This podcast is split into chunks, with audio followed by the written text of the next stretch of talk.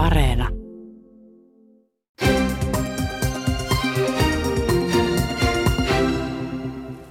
Yle Uutiset selkosuomeksi toimittaa Pälvi Tammi. Hallitus on päässyt sopuun ensi vuoden budjetista sekä ilmastopäästöjen vähentämisestä. Kiistaa päästöistä oli keskustan ja vihreiden välillä, mutta puolueet pääsivät sopuun. Ilmastotoimet vähentävät päästöjä noin 14-15 megatonnia vuoteen 2035 mennessä. Ensi vuonna esimerkiksi tupakan verotus kiristyy. Maakuntalennot turvataan ensi vuoden elokuuhun saakka. Vuonna 2023 käyttöön tulee kaivosvero. Hallituksen esityksessä ensi vuoden budjetin menot ovat 63,2 miljardia euroa. Budjetin alijäämä on 6,9 miljardia euroa. Vauvaperheiden uupumus vaihtelee paljon eri alueilla Suomessa. Terveyden ja hyvinvoinnin laitos on tutkinut asiaa. Uupumuksen oireita on 20 prosentilla vauvaperheistä.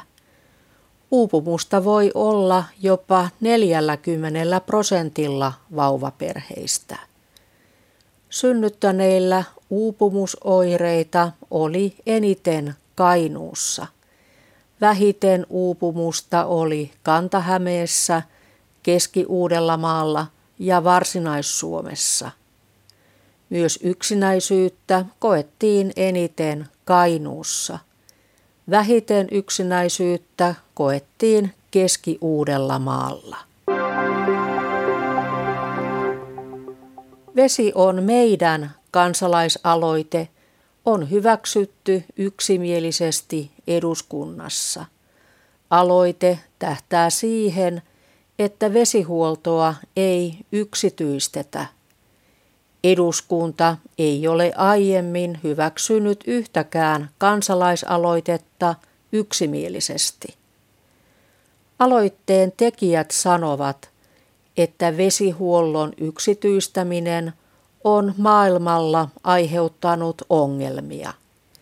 Veden hinta on noussut, laatu huonontunut ja ympäristö kärsinyt.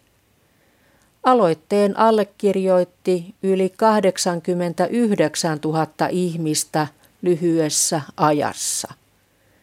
Seuraavaksi alkaa yksityiskohtainen lainsäädännön valmistelu. Ylellä on perjantaina ollut syntymäpäivä. Yleisradio on täyttänyt 95 vuotta. Oy Suomen Yleisradio, AB Finlands Runradio lähetti ensimmäisen radio-ohjelman vuonna 1926 Helsingissä. Lähetys tuli 9. syyskuuta – studiosta osoitteessa Unionin katu 20. Ylen omistaa valtio. Yle rahoitetaan yleisradioverolla, jonka kerääminen alkoi vuonna 2013. Uusin ilonaihe on Ylen sijoitus taloustutkimuksen bränditutkimuksessa. Siinä tutkittiin eri firmojen mainetta suoratoistopalvelu Yle Areena oli sijalla kaksi heti Fiskarsin jälkeen. Suomalaisbrändien arvostuksessa Yle oli viides. Tutkimuksessa oli lähes 600 suomalaisbrändiä.